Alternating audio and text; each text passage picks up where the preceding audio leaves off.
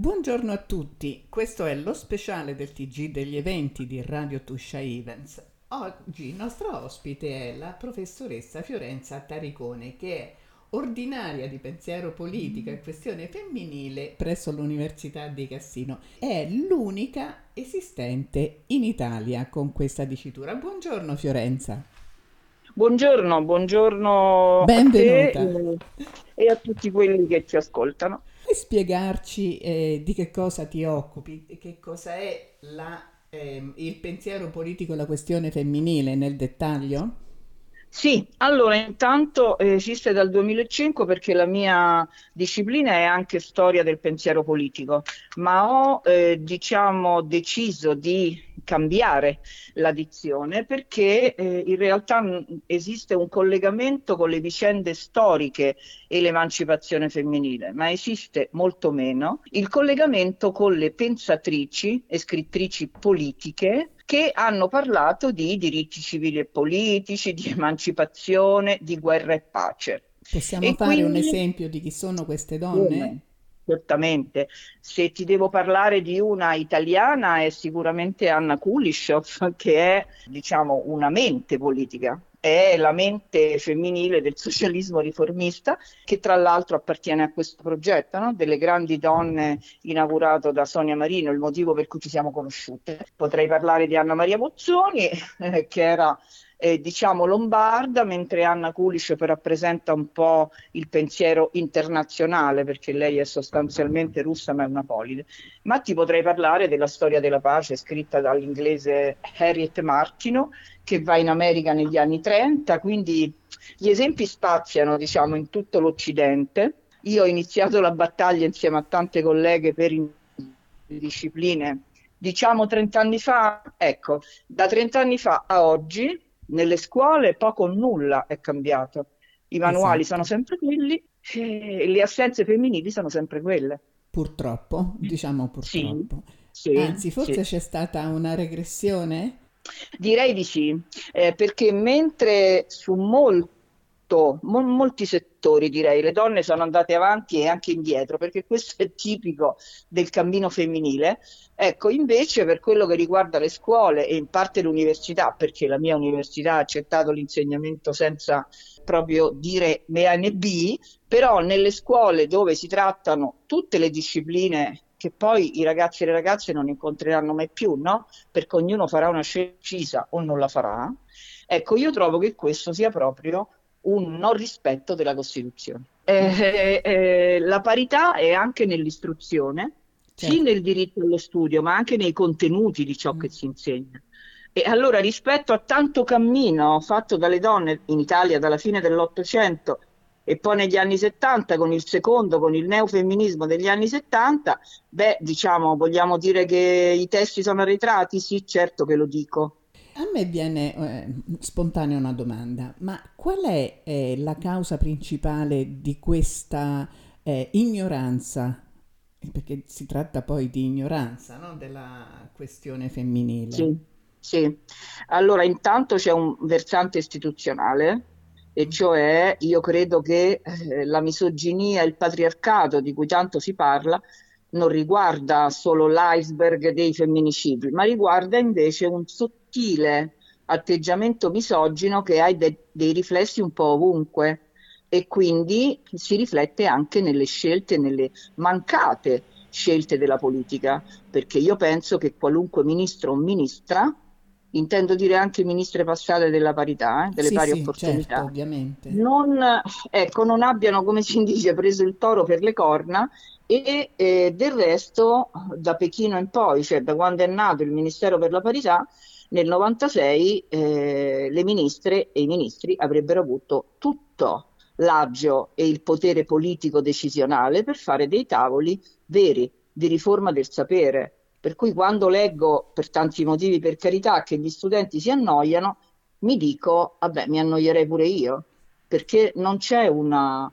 In realtà non sono vicende che mi riflettono, no? Sono vicende molto antiche, sempre parlo spesso in questo periodo della guerra e della pace, perché i giovani dovrebbero sapere cos'è la pace, nei manuali sono solo le guerre. È vero, è una visione un po' distorta, sì. È... Direi di sì, direi di sì. Dopodiché ci sono anche le responsabilità, sicuramente le insegnanti poverine in questi anni sono state, per così dire, molto in trincea, sia donne insegnanti che uomini, e però diciamo anche da parte delle famiglie serviva un occhio più attento, no? Non nell'acquisto dei libri di testo, ma cosa c'è scritto nei libri di testo.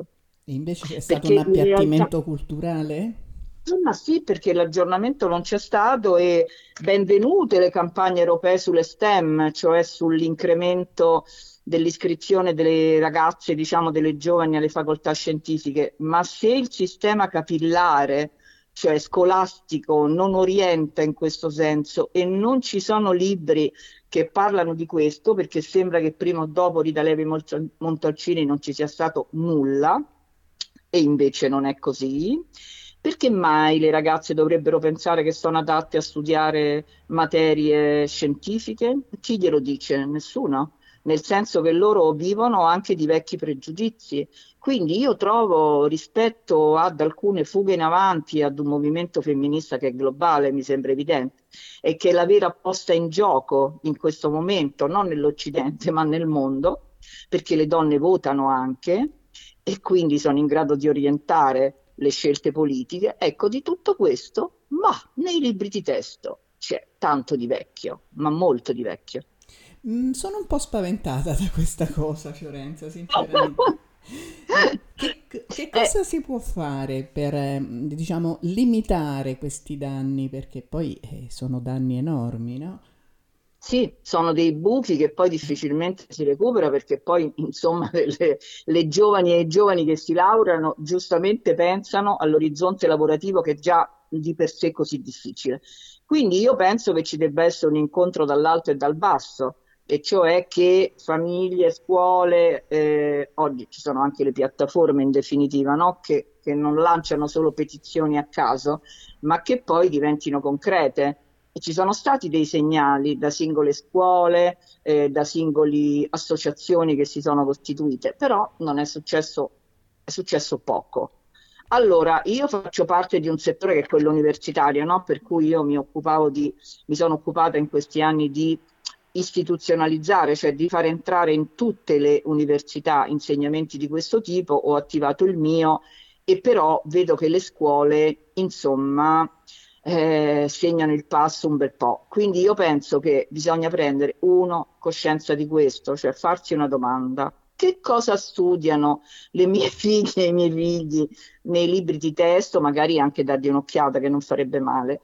Eh, dopodiché collegarsi con la scuola, dopodiché se il ministro c'è magari batte un colpo e noi lo sentiamo. Ecco, allora su questo argomento ci sarebbe tanto da dire, purtroppo oggi non abbiamo molto tempo, ma mi riprometto in futuro di fare altre interviste, Fiorenza, se me lo concedi, perché credo che l'argomento sia veramente di importanza fondamentale. Con molto piacere, anche perché parliamo sempre dei giovani, ma i giovani non sono delle entità astratte, eh? I giovani hanno dei bisogni anche culturali. E esatto. Quindi io penso che... E si tende eh, un po' a dimenticarlo. Che... Allora, abbiamo ancora eh, un minuto. Vorrei sì. parlare invece dell'evento, del manifesto del ventiquattro novembre, in sì. programma proprio a Roma Tre, e promosso sì. da Sonia Marino. Allora, questo, ovviamente le finalità sono antidiscriminazione, inclusione, eguaglianza, ed è evidente che l'iniziativa è transdisciplinare, no? Sì. È il termine, diciamo, che oggi si usa di più rispetto a quello che è un po' più vecchio,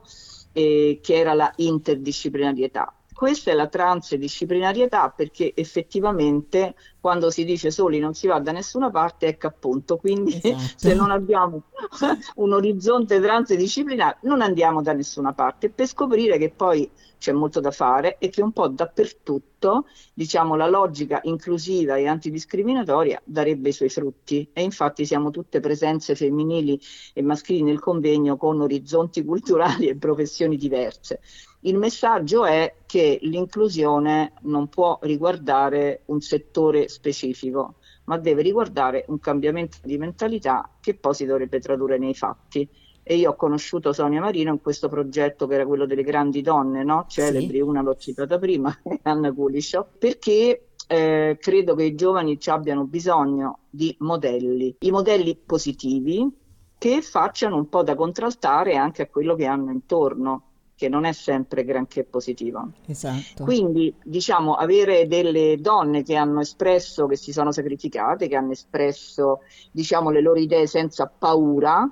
Ecco, io penso che Sonia, con questo convegno sull'integronomia, poi a me l'ergonomia mi ha sempre affascinato, avendo le donne sempre lavorato molto, e quindi diciamo che l'ergonomia in senso, nel senso di indirizzare, diciamo, gli sforzi verso un obiettivo comune, diciamo, io lo condivido perfettamente, e quindi con molto piacere darò il mio contributo come posso eh, a questo convegno del ventiquattro che si svolge nell'aula magna del rettorato di Roma Tre e che noi seguiremo come radio.